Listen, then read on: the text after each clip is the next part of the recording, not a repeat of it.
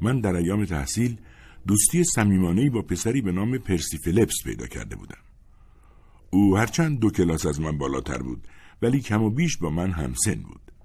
پسری بود با استعداد درخشان که همه جایزه های مدرسه را از آن خود می ساخت و برای حسن ختام هم بورسی گرفت که او را برای ادامه تحصیلات پیروزمندانش به دانشگاه کمبریج فرستاد. خوب به یاد دارم که پرسی قوم و بسیار با نفوذی داشت و حتی در زمانی که هر دو پسر بچه های کوچکی بودیم همه می دانستیم که لورد هول ترست رجل بزرگ سیاسی حزب محافظه کار دایی اوست. این خیشاوندی چشمگیر در مدرسه فایده چندانی برایش نداشت. حتی برعکس ما را تحریک می‌کرد که در زمین بازی دنبال او کنیم و با چوب دستی کریکت به ساق پایش بکوبیم. ولی وقتی تحصیلاتش را تمام کرد و وارد جامعه شد نتیجه آن عزیز دردانگی چیز دیگری بود. به طور مبهمی شنیده بودم که به یمن کمالات خودش و نفس راهگشای نزدیکانش توانسته است منصب خوبی در وزارت امور خارجه به چنگ بیاورد. بعد او را کاملا فراموش کردم تا اینکه این نامه دوباره او را به یاد من آورد. واتسون عزیز، تردیدی ندارم که تو پرسی فلیپس معروف به بچه قورباغه را به یاد میآوری. همان که وقتی تو کلاس سوم بودی در کلاس پنجم درس می‌خواند. حتی ممکن است شنیده باشی که به لطف نفوذ دایجان توانستم پست خوبی در وزارت امور خارجه دست پا کنم و موقعیت ممتاز و محترمی داشته باشم و مورد اعتماد مقامات قرار بگیرم. البته تا زمانی که بدبختی وحشتناکی ناگهان چون سائقه بر سرم فرود نیامده بود و پرونده وزارتی مرا نکرده بود. نگارش جزئیات این واقعی دهشتناک فایده ای ندارد. هرگاه بتوانی به درخواست من لبیک بگویی محتملا چگونگی امر را برایت روایت خواهم کرد. من تازه پس از نه هفته از بستر بیماری برخواستم. مبتلا به تبی شده بودم که به مغزم زده بود و هنوزم فوقالعاده ضعیف هستم. آیا فکر می‌کنی بتوانی دوستت آقای شرلوک هولمز را به دیدن من بیاوری؟ دلم می‌خواهد نظرشان را در مورد پرونده بدانم. هرچند که مقامات اداره پلیس به من اطمینان دادند که کار بیشتری نمی شود کرد. خواهش می‌کنم هر طور شده ایشان را بیاور و هر چه زودتر بهتر. مادامی که در این انتظار و بیخبری وحشتناک به سر می‌برم هر دقیقه به سان ساعتی بر من میگذرد. به ایشان اطمینان بده که اگر زودتر از این خواستار مشورت با ایشان نشدم به این علت نبوده است که قدر توانایی های ایشان را نمی‌داند. نه به این سبب بوده است که از وقتی این ضربه بر سر من فرود آمد هوش و حواسم را از دست داده بودم. حالا ذهنم دوباره روشن شده است. اگرچه از ترس بازگشت بیماری نمی‌توانم زیاد از شفای خود احساس شادمانی کنم. هنوزم به قدری ضعیف هستم که این نامه را دادم برایم بنویسند. سعیت را بکن و آقای هولمز را به اینجا بیاور. همدرس سابق تو پرسی فلیپس چیزی در این نامه بود که بر قلب من اثر گذاشت. مخصوصا در آن درخواستای مکرر برای اینکه هولمز را نزد او ببرم. به قدری به هیجان آمده بودم که حتی اگر راضی کردن هولمز برای سفر به بوکینگ محل زندگی فلیپس کار مشکلی می بود حد اکثر سعی خود را می کردم ولی البته خوب می دانستم که هولمز چقدر کارش را دوست دارد و همیشه آماده است به کمک مراجعانش بشتابد با همان اشتیاقی که آنها آماده پذیرش او هستند. همسرم با من هم عقیده بود که باید موضوع را فوری بدون تلف کردن حتی یک دقیقه به اطلاع هولمز برسانم. از همین رو هنوز ساعتی از صرف صبحانه نگذشته بود که من دوباره خود را در منزل سابقمان در خیابان بیکر یافتم. هولمز لباس راحتی به تن جلو میزی کنار دیوار نشسته و غرق در یک تحقیق شیمیایی بود.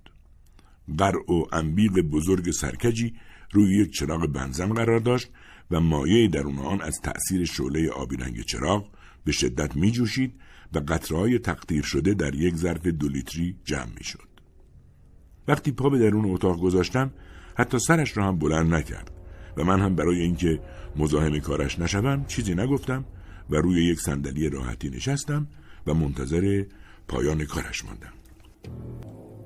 هولمز سرانجام لوله آزمایشی را که حاوی محلولی بود کنار میز نهارخوری آورد. در دست راست او باریکه ای از کاغذ تورنوسل بود. گفت آقای واتسون سر بزنگا رسیدی اگه این کاغذ آبی بمونه کار درسته ولی اگه قرمز شه به قیمت جون یه نفر تموم میشه و باریکه کاغذ را توی لوله آزمایش فرو برد و کاغذ فوری به رنگ سرخ چرکی درآمد. هولمز با صدای بلندی گفت فکرشو می‌کردم. آقای واتسون یه لحظه دیگه در خدمتت خواهم بود. بعد پشت میز تحریرش رفت و چند تلگرام نوشت و آنها را برای مخابره به خدمتکارش سپرد.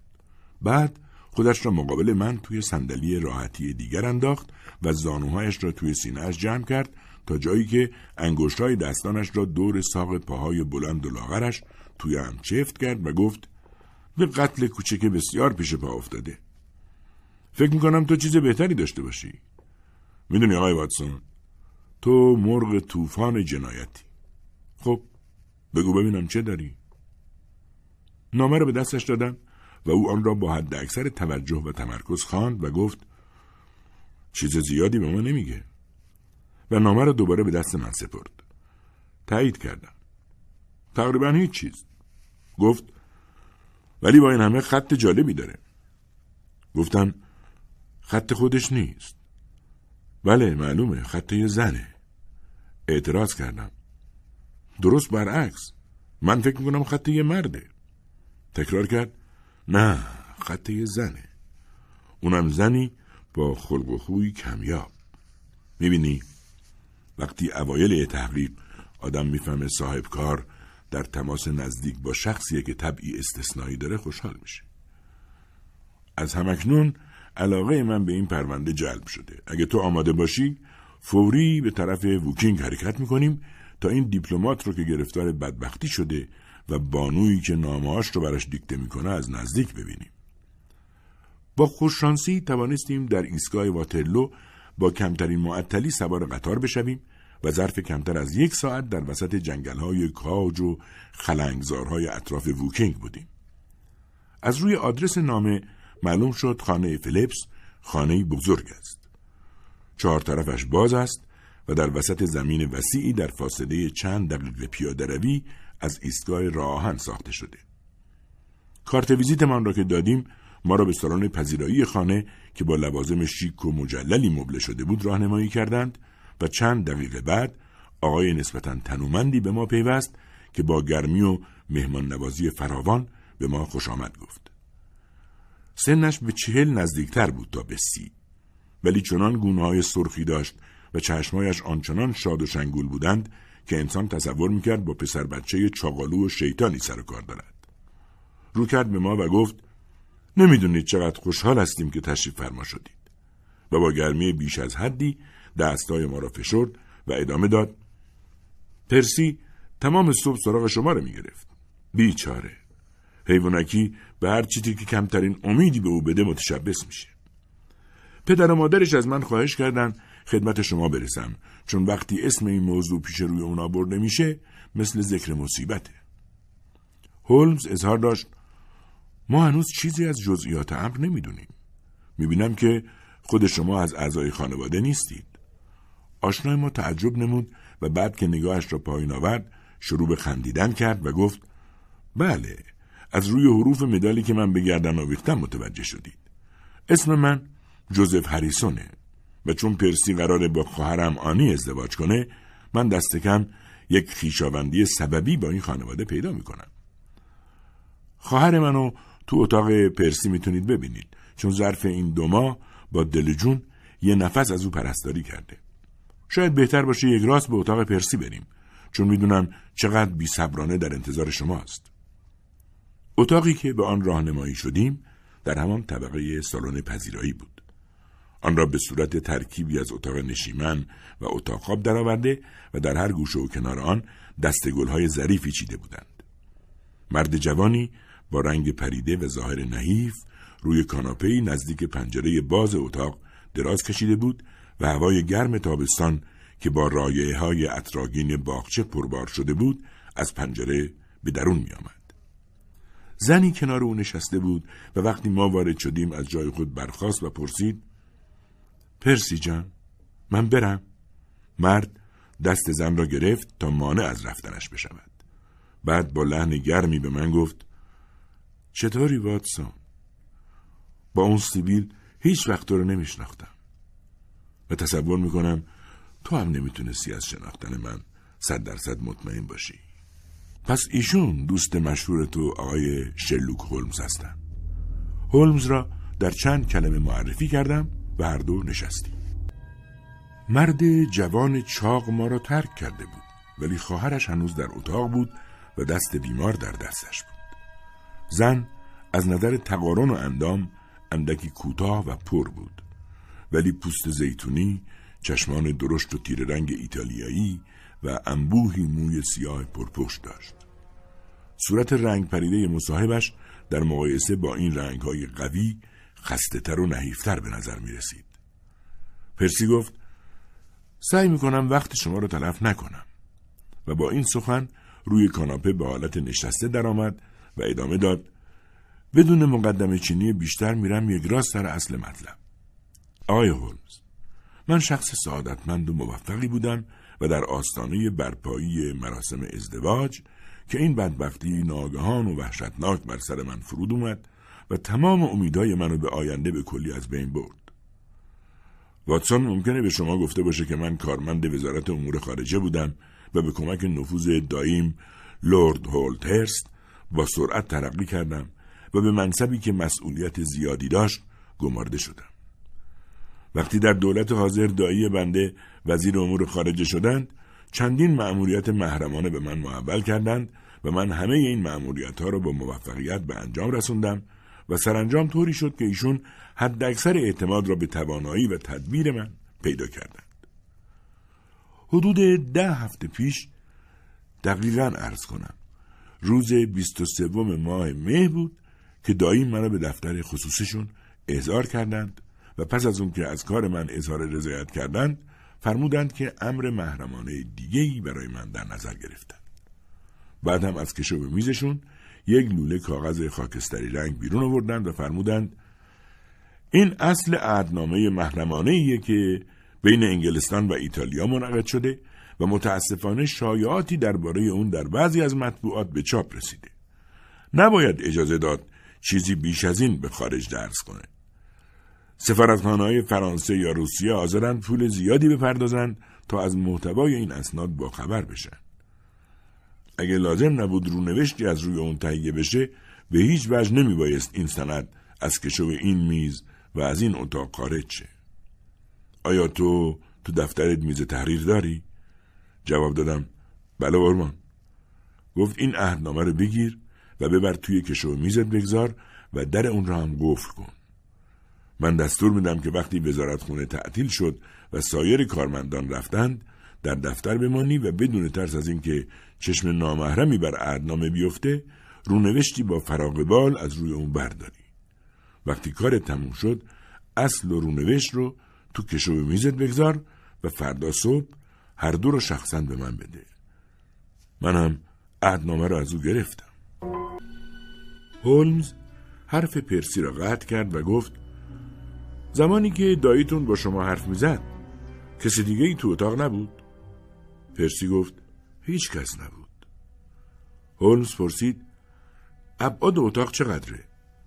پرسی گفت هر زل اون ده متره. هولمز پرسید شما وسط اتاق بودید؟ بله تقریبا در وسط اتاق. و آهسته حرف می‌زدید. دایی همیشه خیلی آهسته حرف می‌زنه. من هم تقریبا حرفی نزدم. متشکرم. لطفا ادامه بدید. و هولمز چشمانش را بست.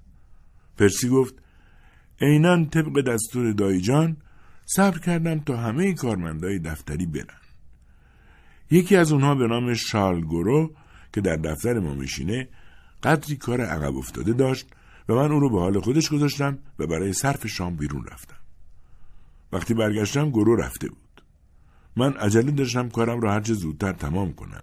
چون می‌دانستم جوزف یعنی آقای هریسون که شما او را همینک دیدید به شهر اومده و با قطار ساعت یازده به ووکینگ می‌رسه. و من هم مایل بودم در صورت امکان به همان قطار برسم. وقتی شروع به بررسی عهدنامه کردم فوری متوجه شدم که دایی در توصیف اهمیت اون به هیچ وجه مبالغه نکردن. بدون اینکه بخوام وارد جزئیات شم می‌تونم بگم که عهدنامه موضع بریتانیای کبیر رو در قبال اتحاد سگانه مشخص می‌کرد و خطوط سیاستی رو که این کشور قرار بود در صورت توافق کامل ناوگان فرانسه در دریای مدیترانه به ناوگان ایتالیا پیشی بگیره روشن می‌کرد.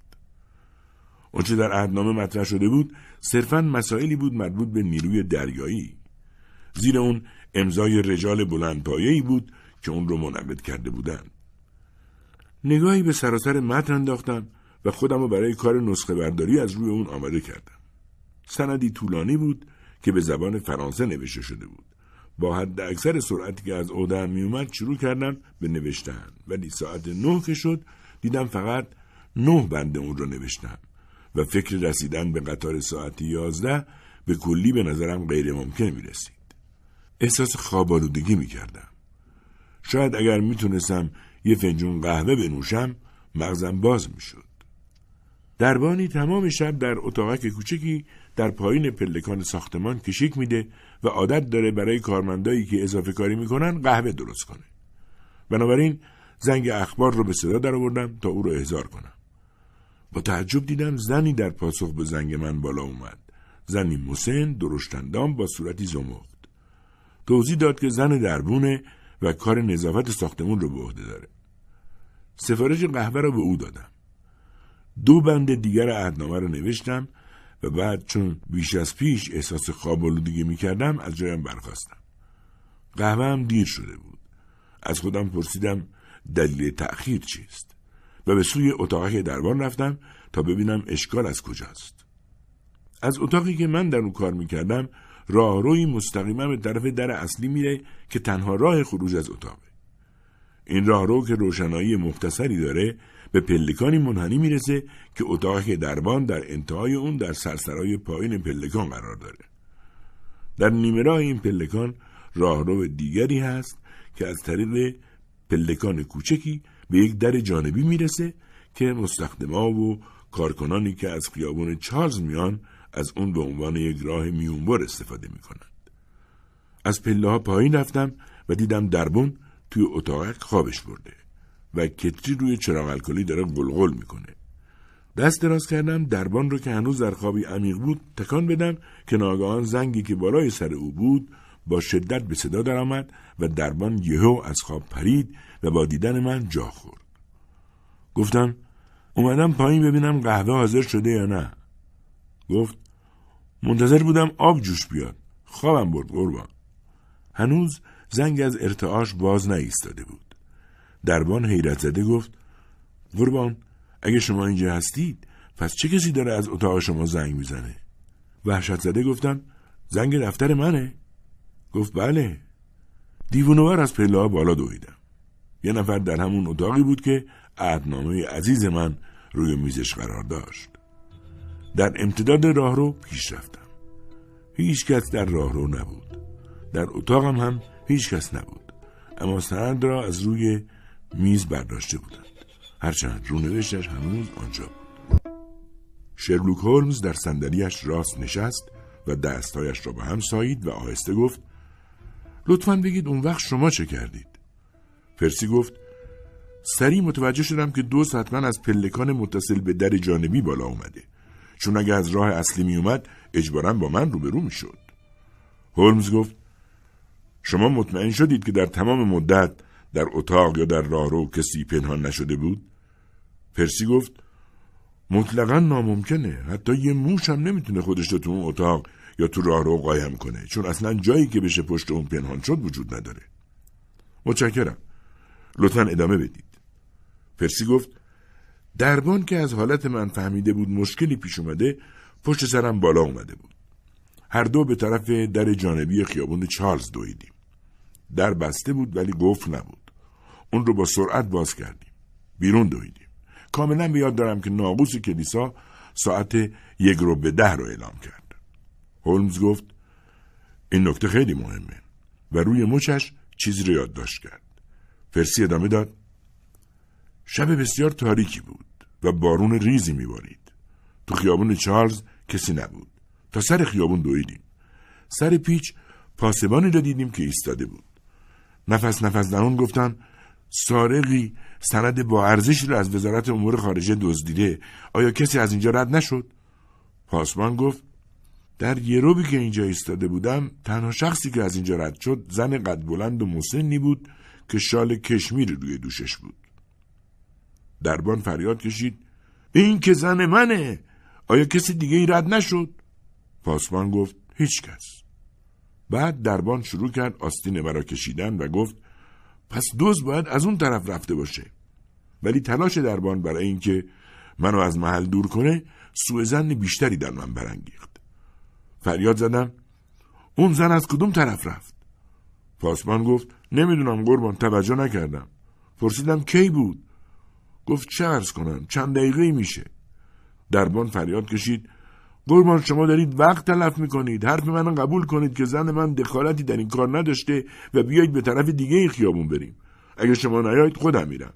و با این حرف به سمت انتهای دیگر خیابان شروع کرد به دویدن. ولی من فوری دنبالش دویدم و آستینش را گرفتم و گفتم خونه شما کجاست؟ همین نزدیکیه. ولی آقای فلیپس نگذارید یه رد غلط شما را گمراه کنه. بیایید به انتهای دیگه ای خیابون بریم. شاید چیزی دستگیرمون شد. دیدم ضرری نداره. با پاسبان به انتهای خیابون رفتیم. آمد و شد زیادی بود. بعد به ساختمان وزارتی برگشتیم و باز پله ها و راهروها رو جستجو کردیم. ولی چیزی نیافتیم. با اینکه تموم شب بارون باریده بود هیچ رد پایی تو راهرو نبود. هولمز گفت نکته جالبیه و زنجیره رویدادات جذاب شده. خب بعد چیکار کردید دفترم بررسی کردم. هیچ نشانه ای از دری مخفی نبود. پنجرام دست کم ده متر از کف زمین ارتفاع دارن. هر دو پنجرم از داخل بسته بودن. حاضرم با شما شرط ببندم. هر کس که اسناد من دزدیده فقط از راه در وارد اتاق شده بود. هولمز گفت درباره زنگ اخبار و محل اون برامون بگو.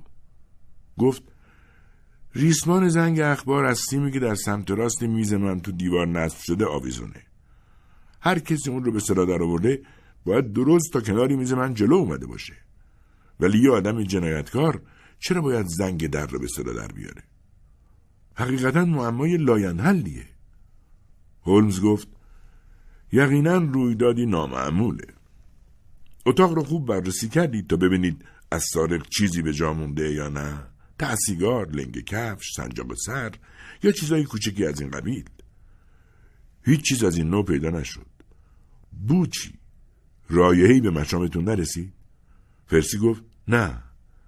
تنها نکته واضح و مسلم این بود که زن دربون با عجله از ساختمون خارج شده بود و دربون برای عمل زنش توضیحی نداشت جز اینکه بگه ساعت خروج او همون وقتی بوده که همیشه به خونه می‌رفته. من و مأمور پلیس موافق بودیم که بهترین کار این بود زن رو هرچه زودتر تا اسناد رو گم و گور نکرده دستگیر کنیم. البته به فرض اینکه اسناد پیش او بود. هولمز ساکت بود و فکر می‌کرد. بعد پرسید به اسکاتلند یارد خبر نداده بودید؟ پرسی گفت چرا؟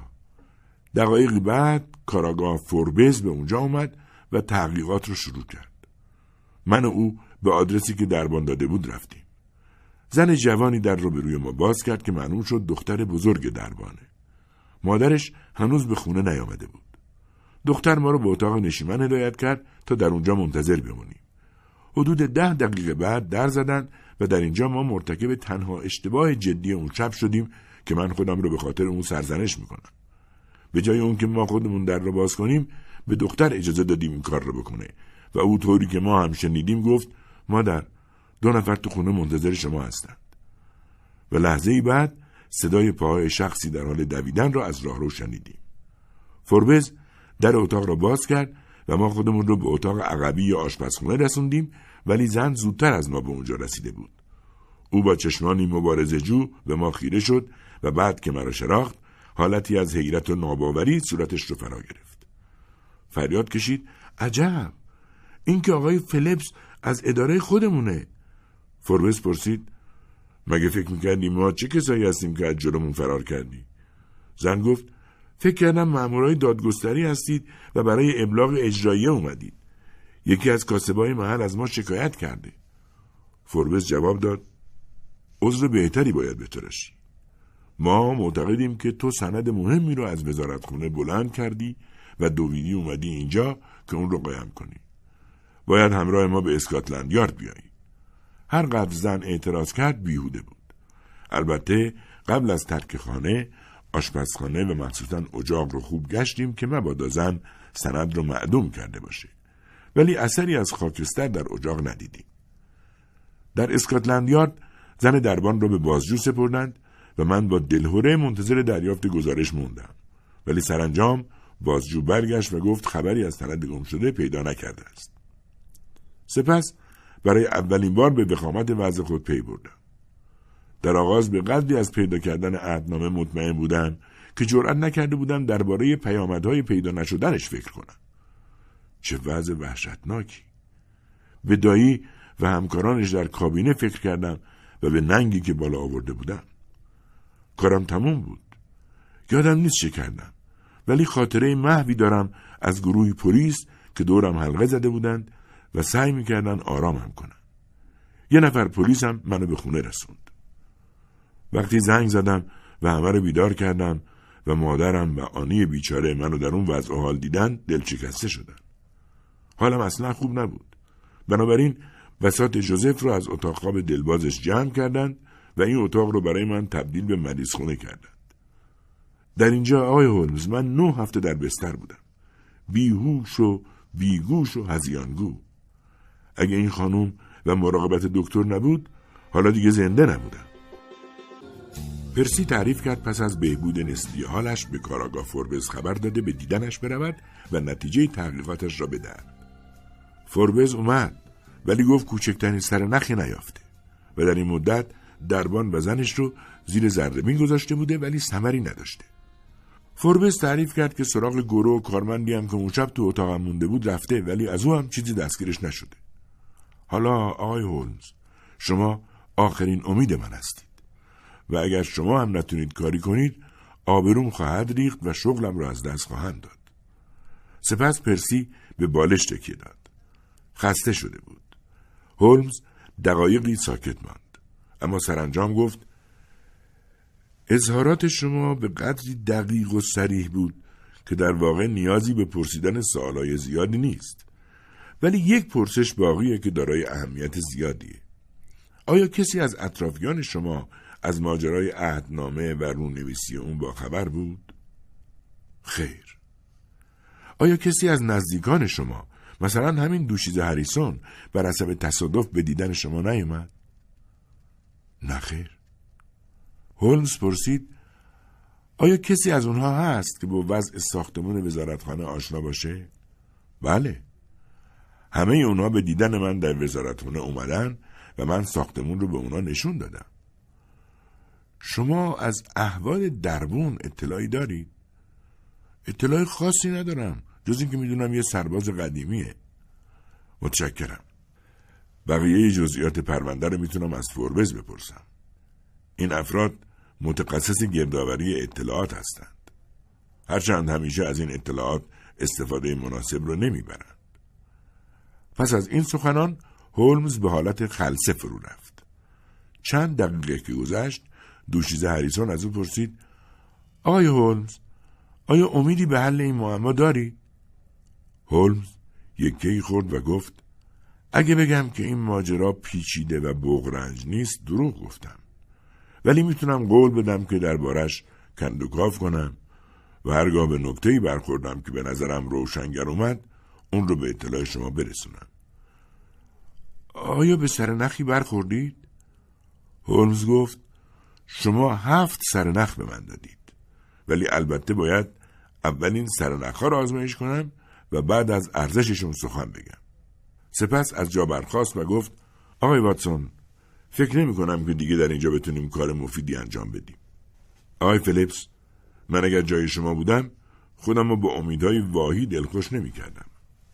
این قضیه مثل یک کلاف سردرگمه. پرسی گفت همین که بدونم شما پیگیر ماجرا هستید جون تازه ای می‌گیرم. راستی نامه از لورد هولت هرست دریافت کردم. هولمز گفت عجب چی نوشته؟ لحن نامه دایی سرده. شاید ملاحظه بیماری منو کردند. تو نامشون تکرار کردند که این ماجرا اهمیت بسیاری داره و اضافه فرمودند که تا بازگشت سلامتی من و یافتن فرصتی برای جبران بدقبالیم اقدامی درباره آیندهم که منظورشون اخراج منه انجام نخواهد گرفت. جوزف هریسون ما را به ایستگاه راه آهن رساند. هولمز در قطار عمیقا به فکر فرو رفته بود. سپس گفت به نظرت این یارو فلیپس اهل الکل هست یا نه؟ گفتم فکر نمی کنم. گفت ما ناچاریم هر امکانی رو به حساب بیاریم. مرد بیچاره مسلما به مشکل بزرگی برخورده. حالا سوال اینه که آیا ما قادر به نجات او خواهیم بود یا نه؟ نظرت درباره دوشیز هریسان چیه؟ دختریه با شخصیت قوی. او و برادرش یگان فرزندان صاحب یک کارخونه زوباهن هستند. فلیپس در جریان مسافرتش در زمستان گذشته با دختر نامزد شده. بعد دختر خانم اومده تا با خانواده پسر آشنا شه. البته همراه برادرش در نقش لولو سر خرمن. بعد این ماجرا پیش اومده و دختر مونده تا از نامزد بیچارش پرستاری کنه. خاندادش هم که دیده جاش گرم و نرمه جا خوش کرده. من درباره این مسائل تحقیق کوچکی کردم. هولمز گفت عالیه. بنابراین هر دو با هم می‌تونیم در این قضیه پرسجو کنیم. فکر می‌کنم کارمون رو با دیداری از فوربس شروع کنیم. او به احتمال زیاد می‌تونه همه اطلاعات خردوریزی رو که به اون نیاز داریم در اختیار ما بگذاره. تا بعد ما تصمیم بگیریم از کدوم سمت وارد عمل بشیم. گفتم شما گفتید سر نخایی دارید. بله چندین سر نخت. ولی ارزششون رو فقط با تحقیقات بیشتر می‌تونیم معلوم کنیم. دشوارترین کار ردیابی جنایتی که بی هدف باشه. ولی این یکی بی هدف نیست. چه کسی از آن سود خواهد بود؟ سفیر فرانسه؟ سفیر روس؟ شخصی که بتونه اسناد رو به یکی از اون دو بفروشه و یا خود لورد هولد هرست گفتم لورد هولد هرست چرا؟ هولمز گفت خب قابل تصوره که یک سیاستمدار روزی خودش رو در موقعیتی بیابه که از میون رفتن تصادفی یک سند باعث تأسفش نشه. ولی نه سیاستمدار خوشنامی چون لورد هولد هرست با اون سوابق درخشان. بله این امکان ضعیفه. ولی ما نباید اون رو نادیده بگیریم. ما همین امروز خدمت او می‌رسیم تا ببینیم چیزی می‌تونه به ما بگه یا نه. در ذهن من خودم یه رشته تحقیقات رو شروع کردم.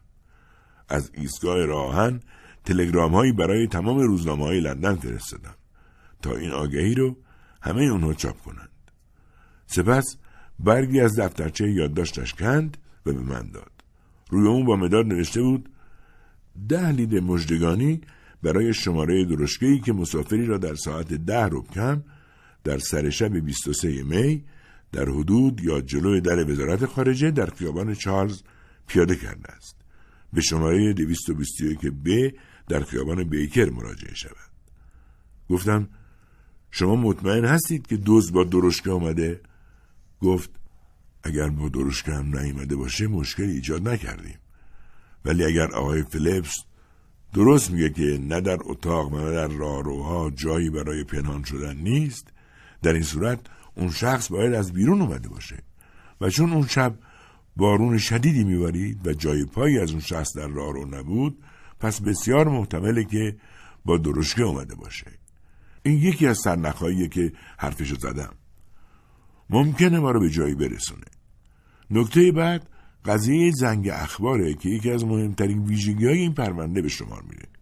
چرا باید زنگ اخبار به صدا در بیاد؟ آیا دوز بوده که با جسارت تمام زنگ رو به صدا در آورده یا شخص دیگری که با او بوده این کار رو کرده تا جلو ارتکاب جنایتی رو بگیره.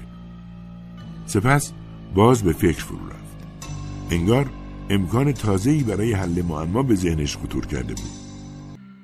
ساعت سه و بیست دقیقه بود که به ایستگاه مقصد رسیدیم و پس از صرف نهار سریعی در بوفه ایستگاه بیدرنگ روانه اسکاتلند یارد شدیم.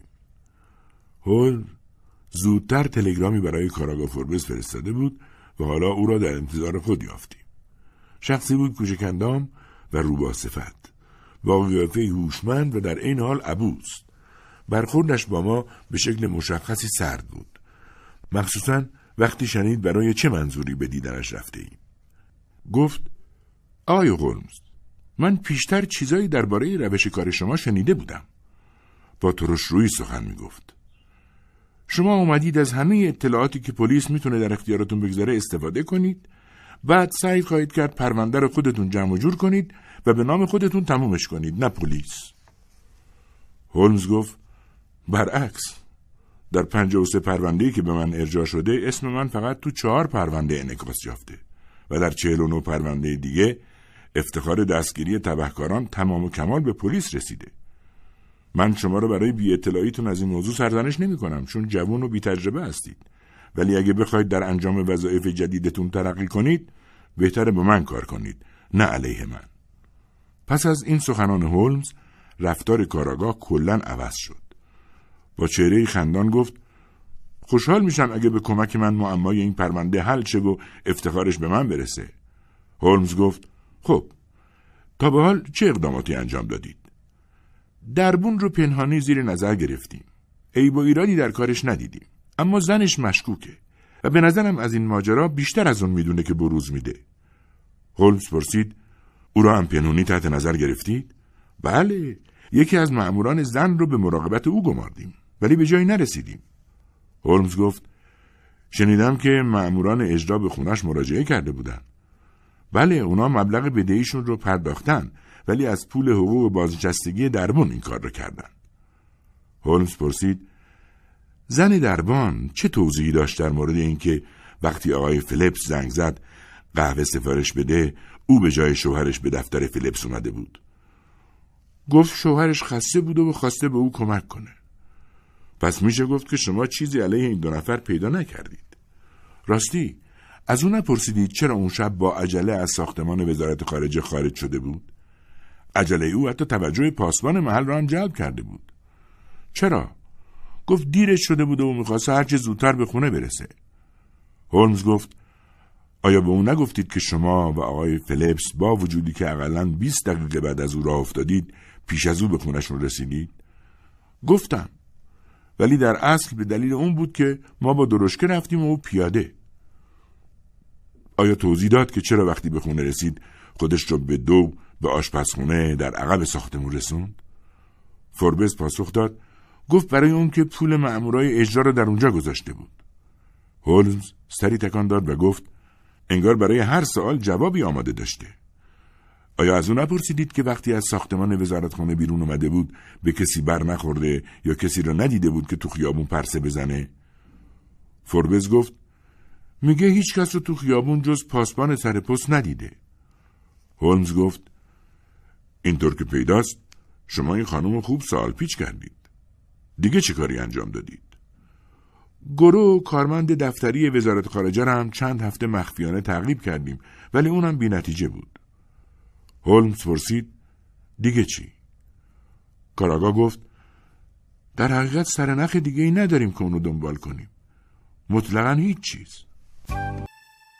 هولمز از کاراگا پرسید آیا شما درباره اینکه زنگ اخبار چطور به صدا در اومده به نظریه ای رسیدی؟ نه. به نظرم خیلی عجیبه کسی بیاد و به اون شکل اعلام خطر کنه. سپس با هولمز از کاراگا فوربس خداحافظی کردیم و به ملاقات لورد هولت هرس رفتیم. سیاستمدار معروف ما را با ادب مردان نسل قدیم پذیرفت و به هولمز گفت اسم شما برام آشناست. و می‌دونم چرا اومدید. ولی می‌خوام بدونم از منافع چه کسی دفاع می‌کنید.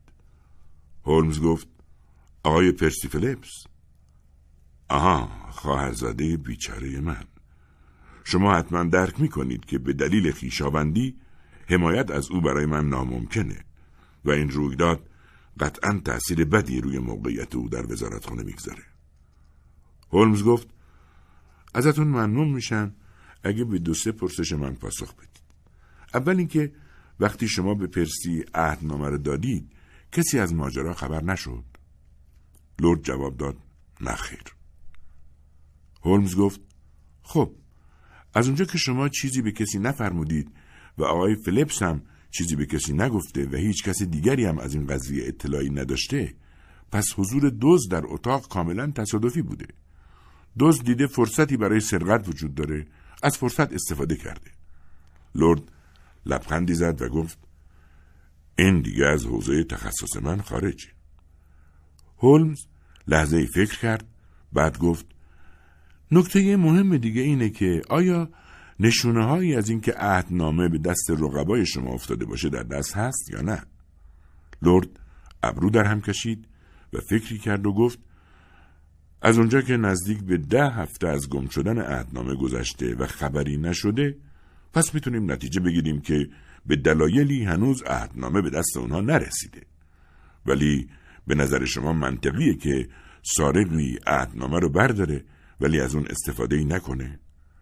هولمز پاسخ داد شاید سارق در انتظار خریدار بهتریه.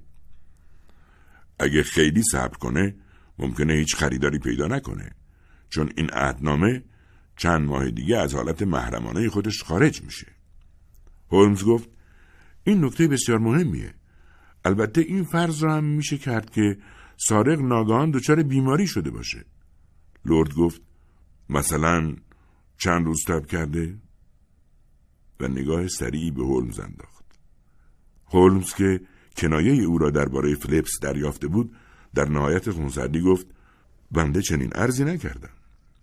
خب جناب لرد ما بیش از حد مصده اوقات گرانبهای جناب شدیم و اجازه بدید از حضورتون مرخص میشیم اشرافزاده سیاستمدار پاسخ داد برای تحقیقتون آرزوی موفقیت دارم. حال مجرم هر کی می‌خواد باشه و با تعظیم ما را تا در اتاقش مشایعت کرد. وقتی به خیابان رسیدیم هولمز گفت مرد خوبیه. ولی برای حفظ موقعیتش باید خیلی تلاش کنه آدم پولداری نباید باشه. چون تخت چکمش رو داده بود عوض کرده بودم. امروز کار دیگه ای نداریم. من منتظر پاسخ آگهی هم درباره درشکه. اگه فردا صبح با من بیای به بوکینگ بریم بسیار ممنون میشم. پس قرارمون قطار فردا صبح به مقصد بوکینگ. و با این سخنان از هم جدا شدیم. صبح روز بعد با هولمز آزم بوکینگ شدیم. در راه گفت که پاسخ آگهیش را هنوز دریافت نکرده قیافش مثل مواقعی بود که اراده می‌کرد به حالت مرموز و بیتفاوتی یک سرخ پوست درآید در این صورت به هیچ وجه نمی توانستم بفهمم که از وضع پرونده راضی است یا ناراضی.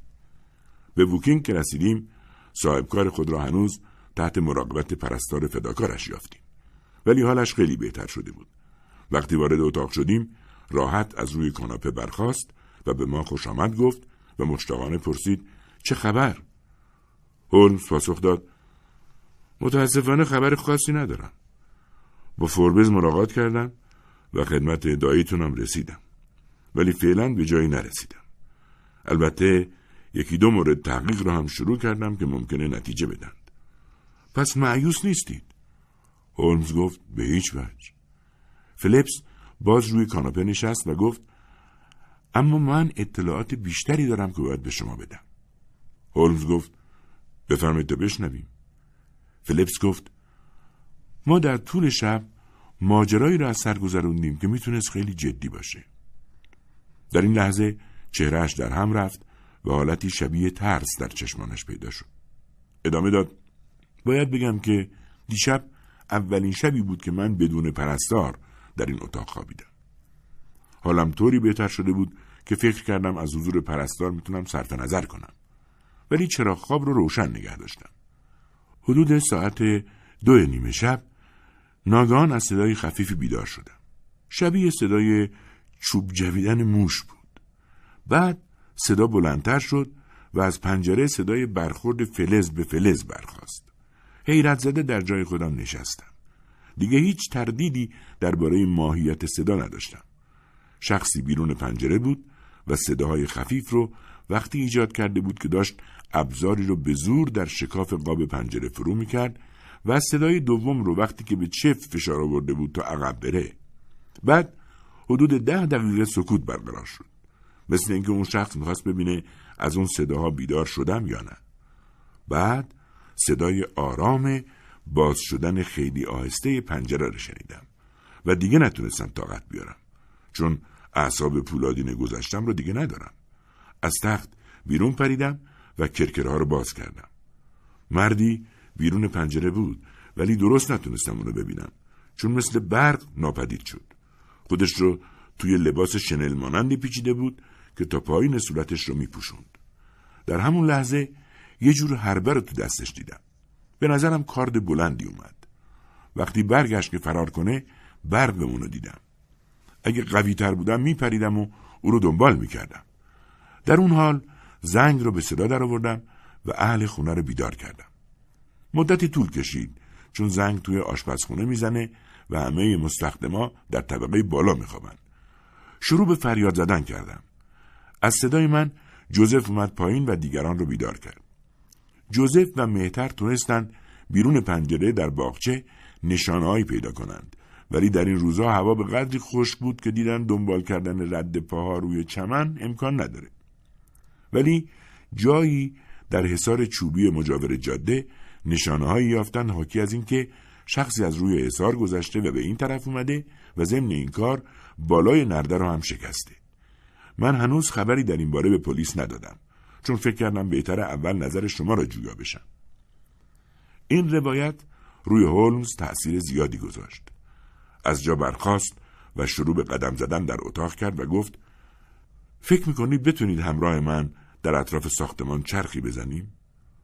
البته بد نیست جوزف هم همراه ما بیاد. دوشیز هریسون گفت منم میام. اما هولمز سری تکان داد و گفت متاسفم فکر می‌کنم شما بهتر همون جایی که نشستید بمونید. بانوی جوان با دلخوری به صندلیاش برگشت. ولی برادرش به ما پیوست. اول چهار نفری چمن را دور زدیم و آمدیم جلو پنجره اتاق فلیپس همانطور که گفته بود رد پاهایی توی باغچه دیده می‌شد. ولی به اندازه محو و مبهم بودند که امیدی به بررسی آنها نبود. هولمز یک لحظه روی رد پاها خم شد و بلافاصله بلند شد و شانه بالا انداخت و گفت تصور نمی کنم کسی بتونه از اینا چیزی بفهمه. بیایید ساختمون رو دور بزنیم و ببینیم چرا سارق این پنجره به خصوص را انتخاب کرده فکر می‌کردم دریچه های بزرگتر سالن و اتاق نهارخوری می‌تونستن براش جاذبه بیشتری داشته باشند. جوزف هریسون گفت ولی اون دریچه ها از جاده بیشتر در معرض دید هستند. هولمز گفت البته اینم دری که سارق می‌تونست از اون استفاده کنه. مورد استفاده این در جانبی چیه؟ فلیپس گفت برای استفاده کسبه است که وقتی جنسی رو میارن از اینجا تحویل بدن. البته شبا اون رو قفل می‌کنیم. آیا سابقه داره که قبلا دزد به این خونه اومده باشه و اعلام خطر کرده باشید؟ فلیپس گفت نه هیچ وقت. آیا تو خونه طلا یا نقره یا اشیاء با ارزش دیگری هست که نظر سارقان رو جلب کنه؟ چیز گرانبهایی نداریم. هولمز پس از این حرفها دستهایش را در جیب کرد و مثل آدمی سر به هوا شروع کرد ساختمان را دور زدن. لحظه بعد هولمز به جمع ما پیوست و گفت آقای جوزف هریسون راستی شنیدم جایی رو پیدا کردید که این یارو از روی حصار ملک اومده این طرف. بعد نیست بریم نگاهی به اون بندازیم. مرد جوان ما را به نقطه ای برد که نرده بالای حصار شکسته بود و تکه چوب از آن آویزان بود. هولمز تکه چوب را کند و آن را با دقت وارسی کرد و گفت شما فکر می‌کنید این چوب دیشب شکسته؟ اما به نظر من قدری کهنه میاد. شما اینطور فکر نمی کنید؟ ممکنه. جاپای کسی هم که در اون طرف پایین پریده باشه دیده نمیشه. نه خیر. فکر نمی کنم از اینجا چیزی دستگیرمون بشه. بیاید برگردیم به اتاق خواب و اونجا درباره موضوع حرف بزنیم.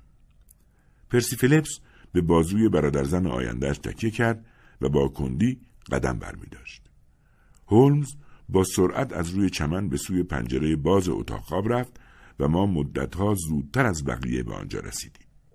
هولمز با لحنی بسیار جدی گفت دو چیز شما تمام روز باید از تر جاتون تکون نخورید. اجازه ندید هیچ کار دیگری شما را از اینجا دور کنه. این موضوع اهمیتی حیاتی داره. بانوی جوان حیرت زده پاسخ داد البته آقای هولمز اگه شما اینطور میفرمایید. هولمز گفت شب وقتی میرید بخوابید در اتاق را از بیرون قفل کنید و کلید اون رو پیش خودتون نگه دارید. قول می‌دید. او گفت ولی پرسی چی میشه؟ هولمز گفت او همراه ما به لندن میاد. و من باید در اینجا بمونم. بله به خاطر پرسی. شما می‌تونید با این کار به او خدمت کنید. دوشیز هریسون سرش را به علامت موافقت به سوی هولمز خم کرد. برادرش با صدای بلندی به او گفت آنی جان چرا تنها تو اتاق نشستی و عزا گرفتی؟ بیا بیرون توی آفتاب. متشکرم جوزف ولی بهتر نیام. اینجا مطبوع آرامش بخشه. سپس هولمز به فلیپس گفت اگه شما بتونید همراه ما به لندن بیایید کمک بزرگی خواهد بود. کی بریم؟ هر چه زودتر بهتر. مثلا یک ساعت دیگه. حرفی ندارم. احساس می‌کنم از اودش برمیام. هولمز گفت ممکنه لازم بشه شب رو همونجا بمونید. فلیپس گفت منظورتون اینه که اگه اون دوست شبانه من دوباره به سراغم بیاد ببینه جا تره و بچه نیست؟ آقای هولمز ما همه در اختیار شما هستیم و شما باید به ما بگید که دقیقا چه کاری باید انجام بدیم.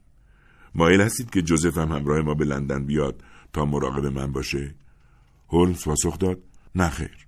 واتسون دوست من که پزشکه خودش مواظب شما خواهد بود. با اجازه شما ما نهارمون رو همینجا می‌خوریم و بعد سه نفری به شهر میریم. ترتیب کار به همان شکلی که هولمز پیشنهاد کرده بود داده شد و دوشیز هریسون هم طبق دستور هولمز عذر و بهانه آورد و از اتاق خواب خارج نشد. من نمی توانستم بفهمم مقصود دوستم از این کارها چیست جز اینکه می‌خواهد فلیپس را از دوشیزه جوان دور نگه دارد. فلیپس هم که از فکر مشارکت در عملیات شلوک هولمز شاد و شنگول شده بود نهار را با ما در اتاق نهارخوری صرف کرد. ولی هولمز شگفتی دیگری برای ما در آستین داشت. وقتی ما را تا ایستگاه راهن همراهی کرد و سوار قطار کرد با خونسردی گفت که قصد ندارد خودش بوکینگ را ترک کند. دلیلش این بود. یکی دو نکته کوچک هست که میل دارم قبل از رفتنم روشن کنم. آقای فلیپس غیبت شما از بعضی لحاظ به من کمک می‌کنه. آقای واتسون وقتی به لندن رسیدی خواهش می‌کنم با دوستمان فوری با درشکه به خیابان بیکر برو و او رو تنها نگذار تا من پیش شما برگردم. چه شانسی که شما دوستان دبستانی هستید و حرفای زیادی برای گفتن دارید. آقای فلیپس امشب می‌تونن از اتاق خواب مهمان استفاده کنن و من صبح به شما میپیوندم. فلیپس با احساس تأسف پرسید پس تحقیق ما در لندن چی میشه؟ هولمز گفت اون کار رو می‌تونیم فردا انجام بدیم. فکر می‌کنم در حال حاضر حضور من در اینجا مفیدتر خواهد بود. قطار ما که از روی سکو شروع به حرکت کرد فلیپس به هولمز گفت به اهالی خونه بگید امیدوارم فردا شب پیش اونا برگردم. هولمز گفت ممکنه من به خونه شما نرم. و دستش را با حرکتی شادمانه به سوی ما تکان داد و قطار از ایستگاه خارج شد. من و فلیپس در طول سفر با قطار به بحث پرداختیم. ولی هیچ کدام توضیح قانع کننده برای این تحول جدید پیدا نکردیم. فلیپس گفت من تصور می‌کنم که هولمز می‌خواد سرنخی در مورد دزدی دیشب به چنگ بیاره. البته اگه بتونیم اسمشو دزدی بذاریم چون من فکر نمی کنم این یه دزدی عادی بوده. پرسیدم منظورت چیه؟ چیزی که می‌خوام بگم تو می‌تونی به حساب ضعف اعصابم بذاری. ولی به دلیلی که از فهم من خارجه توتهگرانی جون منو نشانه گرفتن. اون چه میگم ممکنه به نظر تو مبالغه آمیز یا محمل بیاد. ولی به این حقایق توجه کن. چرا دزدی بخواد از پنجره وارد اتاق خواب من بشه؟ و قدم در جایی بگذاره که هیچ شانس دسترسی به اشیای گرانبها رو نداره و کارد بلندی هم توی دستش باشه. گفتم تو مطمئنی که اون چیز دیلم مخصوص دزدی نبوده؟ کاملا مطمئنم. کارد بود. برق تیغه اونو مشخصا دیدم. ولی به چه دلیل کسانی باید با چنین خصومتی تو رو تعقیب کنن؟ مشکل منم همینه. بسیار خوب. شاید اقدام امشب هولمز مسئله رو روشن کنه. اگه فرض کنیم که نظریه ای تو درست باشه و او بتونه شخصی رو که دیشب تو رو تهدید کرد دستگیر کنه در این صورت یک قدم بسیار مهم در جهت یافتن شخصی که عهدنامه دریایی رو دزدیده برخواهد داشت. احمقانه است که تصور کنیم تو دو تا دشمن داری. یکی مالتو میندازه و دیگری جونت رو تهدید می‌کنه. پس از این حرف گفتگوی ما تغییر جهت داد و به موضوعهای دیگری پرداختیم. ولی آن روز برای من روز خسته کننده ای بود. فلیپس پس از گذراندن دوران طولانی بیماریش هنوز ضعیف بود و بدبختیهایش او را پرخاشجو و عصبی کرده بود. بیهوده کوشیدم علاقهش را به مسائل اجتماعی مختلف جلب کنم و ذهنش را از شیاری که در آن افتاده بود بیرون بیاورم. او پس از هر سخن باز برمیگشت سر عهدنامه مفقوده و حدس می‌زد و از خودش می‌پرسید که حالا هولمز مشغول چه کاری است و داییش چه اقدامی کرده است و چه خبری صبح روز بعد خواهد رسید. هرچه از سر شب میگذشت هیجان او دردناکتر می‌شد. پرسید تو هنوز ته دلت به هولمز ایمان داری؟ گفتم شاهد بعضی کارهای شگفتانگیز او بودم. گفت ولی به نظر من هیچ وقت مسئله به این پیچیدگی در برابرش نبوده. گفتم اینطور نیست. من خودم شاهد بودم که مسئله هایی را حل کرده که در مقایسه با مشکل تو سرنخهای کمتری داشتن. ولی واتسون تو رو خوب می‌شناسی. آنچنان شخص مرموزیه که من هیچ وقت نمی‌تونم از قیافش چیزی بفهمم. فکر می‌کنی انتظار موفقیت در این ماجرا داره؟ به من که حرفی نزده. پس این نشونه خوبی نیست. گفتم برعکس. توجه کردم که وقتی رد تبهکاری پیدا نمیشه معمولا دربارش حرف می‌زنه. ولی وقتی هنوز کاملا مطمئن نیست که رد درسته یا نیست از هر وقت دیگه ای کم سخنتره. حالا دوست عزیز ما با عصبی شدن و دلشوره نمی‌تونیم کمکی به حل مسائل بکنیم. بنابراین از تو خواهش می‌کنم که به رخت خواب بری. تا فردا صبح برای روبرو شدن با هر خبری که برسه آماده باشی بالاخره توانستم قانعش کنم کمی آرامتر باشد هرچند از رفتار هیجان زدهش می‌دانستم که امید زیادی به خوابیدنش نمی رود.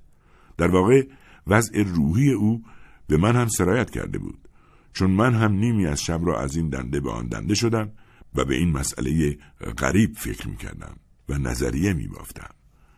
چرا هولمز در ووکینگ مونده بود؟ چرا از دوشیزه هریسون خواهش کرده بود تمام روز در اتاق بیمار بمونه؟ چرا اینقدر احتیاط کرده بود که اهالی خونه نفهمند که او قصد داره نزدیک اونا بمونه؟ آنقدر به مغزم فشار آوردم تا سرانجام خوابم برد.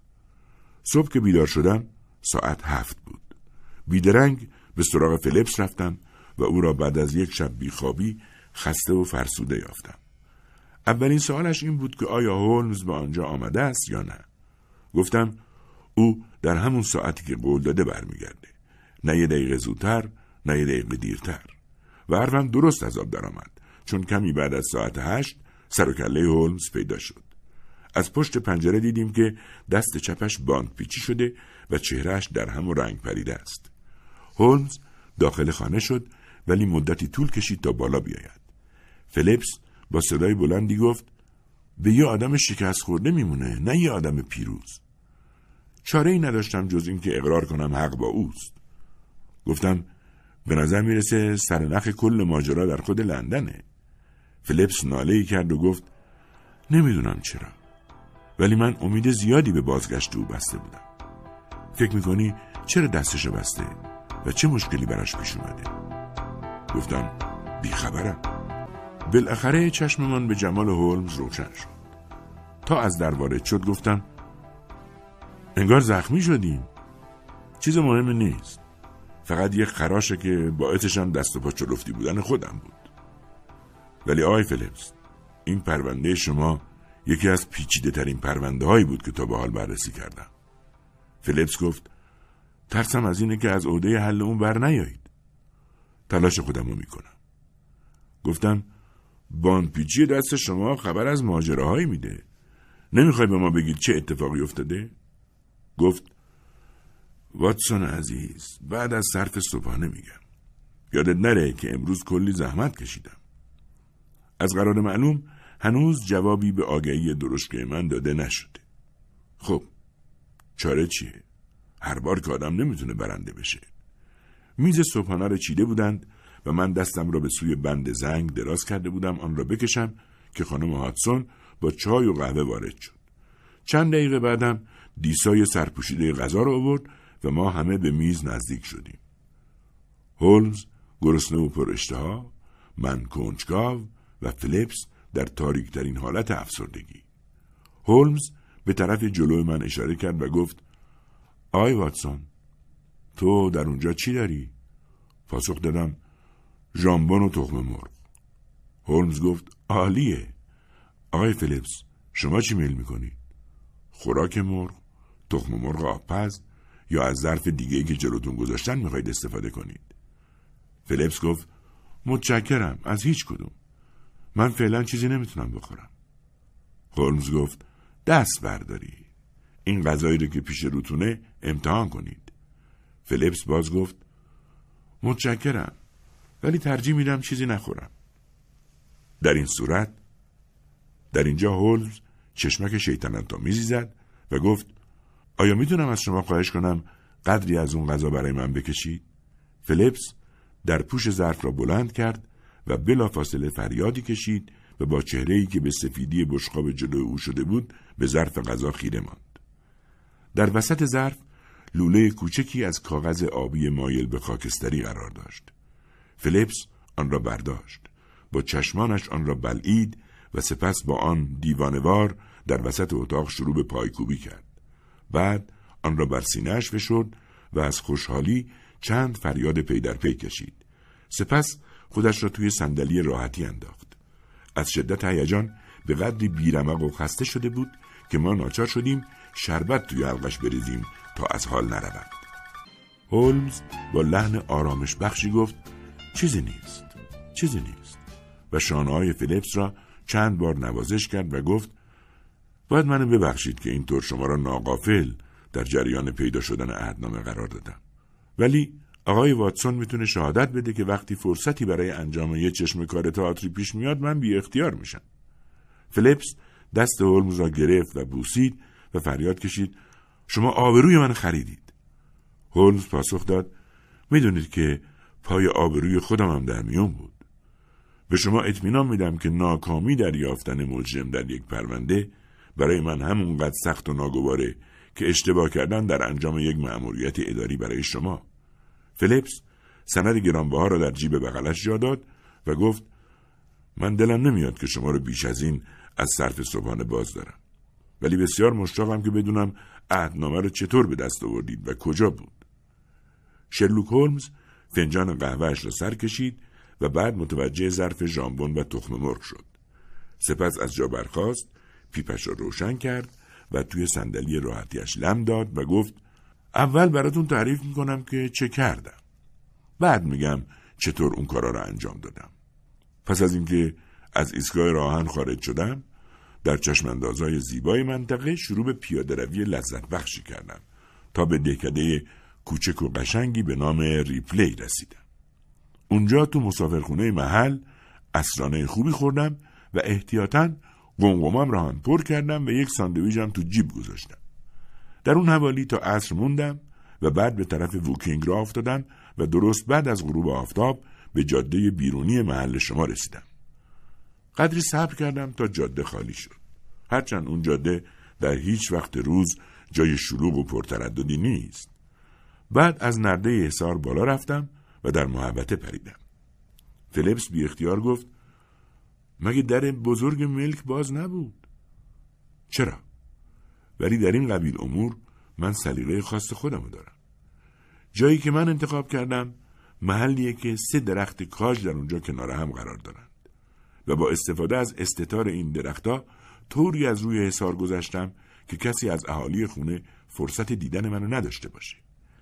در میون بوته های این طرف نشستم و به صورت سینه خیز از پشت یک بوته به پشت بوته دیگه رفتم که وضع فضاحت آمیز زانوهای شلوارم گواه این طرز حرکت. سرانجام به کپه بوته های آزالی های روبروی پنجره شما رسیدم. در اونجا چنباتمه زدم و در انتظار تحولات موندم. در اتاق شما پرده پایین کشیده نشده بود و من می‌تونستم دوشیز هریسون را کنار میز در حال مطالعه ببینم. یک رو از ساعت ده گذشته بود که کتابش رو بست، کرکره ها رو کیپ کرد و رفت بخوابه. صدای بسته شدن در اتاق رو شنیدم و کاملا مطمئن بودم که کلید را هم توی قفل چرخون.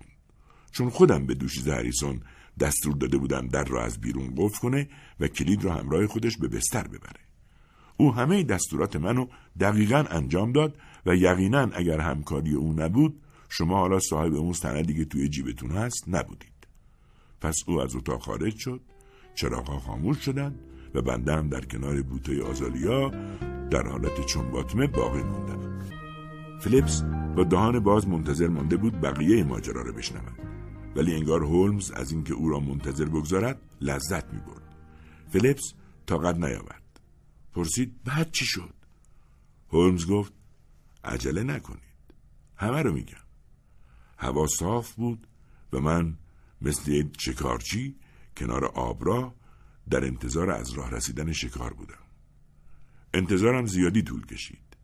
ساعت کلیسای قریه ووکینگ که سر هر رو به ساعت زنگ می‌زنه انگار خیال نداشت این بار سر وقت زنگ بزنه و چند بار تصور کردم از کار افتاده ولی سرانجام در حدود ساعت دو صبح ناگهان صدای عقب کشیدن آهسته کرون دری را شنیدم و بعد صدای چرخیدن کلیدی در قفل لحظه بعد در مستخدما باز شد و آقای جوزف هریسون اومد بیرون و در نور محتاب ایستاد. فلیپس بی اختیار گفت جوزف؟ هولمز ادامه داد بله. سرش برهنه بود ولی شنل سیاهی روی روش انداخته بود طوری که در صورت بروز خطر می‌تونست در یک لحظه صورتش رو بپوشونه. در سایه دیوار پاورچین پاورچین پیش رفت تا به پنجره رسید و در اونجا کارد تیغ بلندی رو که همراه داشت در شکاف قاب پنجره انداخت و بست اون رو به عقب هل داد. بعد پنجره رو باز کرد و کارد رو از شکاف میون کرکرها رد کرد و چفت رو بالا برد و کرکرها رو هم باز کرد. از جایی که من دراز کشیده بودم داخل اتاق به خوبی پیدا بود و می‌تونستم حرکاتش رو زیر نظر داشته باشم. هر دو شمع روی سربخاری رو روشن کرد و بعد گوشه قالی رو در حوالی در برگردوند. بعد خم شد و یک تکه مربع از پارکت کف اتاق رو که معمولا نچسبونده رها می‌کنن تا لوله کش به محل اتصال لوله های گاز دسترسی داشته باشه بلند کرد. این تکه چوب در حقیقت سراحی لوله ای را میپوشاند که به آشپزخانه گاز میرسوند. از توی این مخفیگاه اون لوله کوچک کاغذ رو بیرون آورد. تخته رو سر جای خودش برگردوند. قالی رو دوباره مرتب کرد. شمها رو خاموش و یک راز پرید توی بغل من که بیرون پنجره در انتظارش نشسته بودم. عرض کنم خدمت شما که این آقای جوزف خان از اون چه تصور می‌کردم زهردارتر بود. با کاردش به من حمله برد و من مجبور شدم دو بار او رو به خاک بندازم و در این بین کارد بند انگشتامو برید تا سرانجام بر او چیره شدم. وقتی کارمون تموم شد از تنها چشمش که هنوز می‌دید با نگاهی کینتوز به من مینگریست ولی به نصیحت عاقلانه من گوش داد و سند رو رد کرد. وقتی سند رو به دست آوردم او رو رها کردم. ولی امروز صبح جزئیات کامل ماجرا رو تلگرافی به اطلاع کاراگاه فوربز رسوندم. اگه بتونه سریع عمل کنه و پرنده رو دستگیر کنه چه بهتر. ولی اگه وقتی به آشیانه برسه اون رو خالی ببینه که من تصور می‌کنم چنین خواهد بود در این صورت به نفع دولت. چون به نظر من جناب لورد هولت رست و نیز آقای پرسی فلیپس خودمون ترجیح میدن که پرونده پیش از اون که به دادگاه و پلیس برسه مختومه بشه. پرسی نفس بریده گفت خدای من می‌خواید بگید که در عرض این ده هفته رنج و مرارت اسناد مسروقه در تمام مدت در داخل اتاق بغل دست خودم بوده؟ همینطوره. و جوزف؟ جوزف هم یه دزد نابکاره. هولمز گفت این آقا جوزف شخصیتی آبزیرکا داره و خطرناکتر از اونه که آدم از ظاهرش تصور می‌کنه. از اونچه امروز صبح برای من تعریف کرد چنین برمیاد که در معاملات سهام ضرر زیادی کرده و حاضر به هر کاری دست بزنه تا وضع مالیش خوب بشه. و همین دلیل وقتی فرصت سرقتی رو در برابر خود دید اجازه نداد ملاحظه سعادت خواهرش و آبروی شما او را از عمل زشتش باز داره. پرسی در صندلیاش به عقب تکیه داد و گفت سر من گیج میره. از شنیدن حرفای شما مبهوت شدم. هولمز توضیح داد. مشکل اصلی در مورد پرونده شما وجود اطلاعات و مدارک بیش از اندازه بود. اون چه مهم و حیاتی بود زیر قشری از اطلاعات نامربوط پنهان شده بود و ما میبایست از میون اونها اطلاعات اساسی رو تشخیص بدیم و دستچین کنیم و به ترتیب درست پشت سر هم قرار بدیم تا بتونیم ماجرا رو بازسازی کنیم. شما وقتی گفتید که در همون شب اول قصد داشتید همراه جوزف به ووکینگ برگردید من نسبت به او بدگمان شدم. چون با آشناییش به ساختمان وزارتخانه این احتمال وجود داشت که سر راهش عقب شما بیاد. وقتی از شما شنیدم که شخصی سعی کرده با اصرار خودش رو به اتاق خواب شما برسونه اتاقی که جوزف قبل از بیماری شما در اون ساکن بوده فهمیدم که فقط او می‌تونسته چیزی رو در اونجا پنهان کرده باشه. به خصوص اون که تلاش او برای ورود به اتاق شما در اولین شبی انجام گرفته بود که پرستار حضور نداشت و این نشون می‌داد که اون شخص با وضع خونه آشنایی کامل داره. حقایق این پرونده از نظر من اینطوره جوزف از در خیابون چارلز وارد ساختمان وزارتخونه میشه و چون با اونجا آشنایی داشته یک راست به دفتر شما میاد. درست در لحظه که تصادفا شما نزد دربان رفتید وقتی می‌بینه کسی تو اتاق نیست زنگ اخبار رو به صدا در میاره و در همون لحظه هم چشمش به سند روی میز شما میفته یک نگاه کافیه به او بفهمونه که تصادف سند با ارزشی رو سر راه او قرار داده. پس در یک چشم هم زدن سند رو بر میداره و در میره. وقتی او با اولین قطار خودش رو به بوکینگ میرسونه و سند رو بررسی می‌کنه می‌فهمه که چقدر با ارزشه و اون رو در مکان امنی مخفی می‌کنه. البته قصدش این بوده که پس از یکی دو روز اون رو دراره و به سفارت فرانسه یا هر جای دیگری که فکر می‌کرد پول خوبی در ازای اون بپردازن ببره ولی بازگشت نابهنگام شما و گرفتن اتاق از او نقشش رو به هم می‌زنه و از اون به بعد هم همیشه لاقل یکی دو نفر در اتاق بودند و جلوی دسترسی او به گنجش رو گرفتند. او یک شب که فکر کرده فرصت مناسبی یافته سعی کرده از بیرون وارد اتاق بشه ولی بیدار شدن شما راهش رو سد کرده. البته من می‌دونستم که او باز در صدد به دست آوردن فرصت تا کوشش قبلی خودش رو تکرار کنه.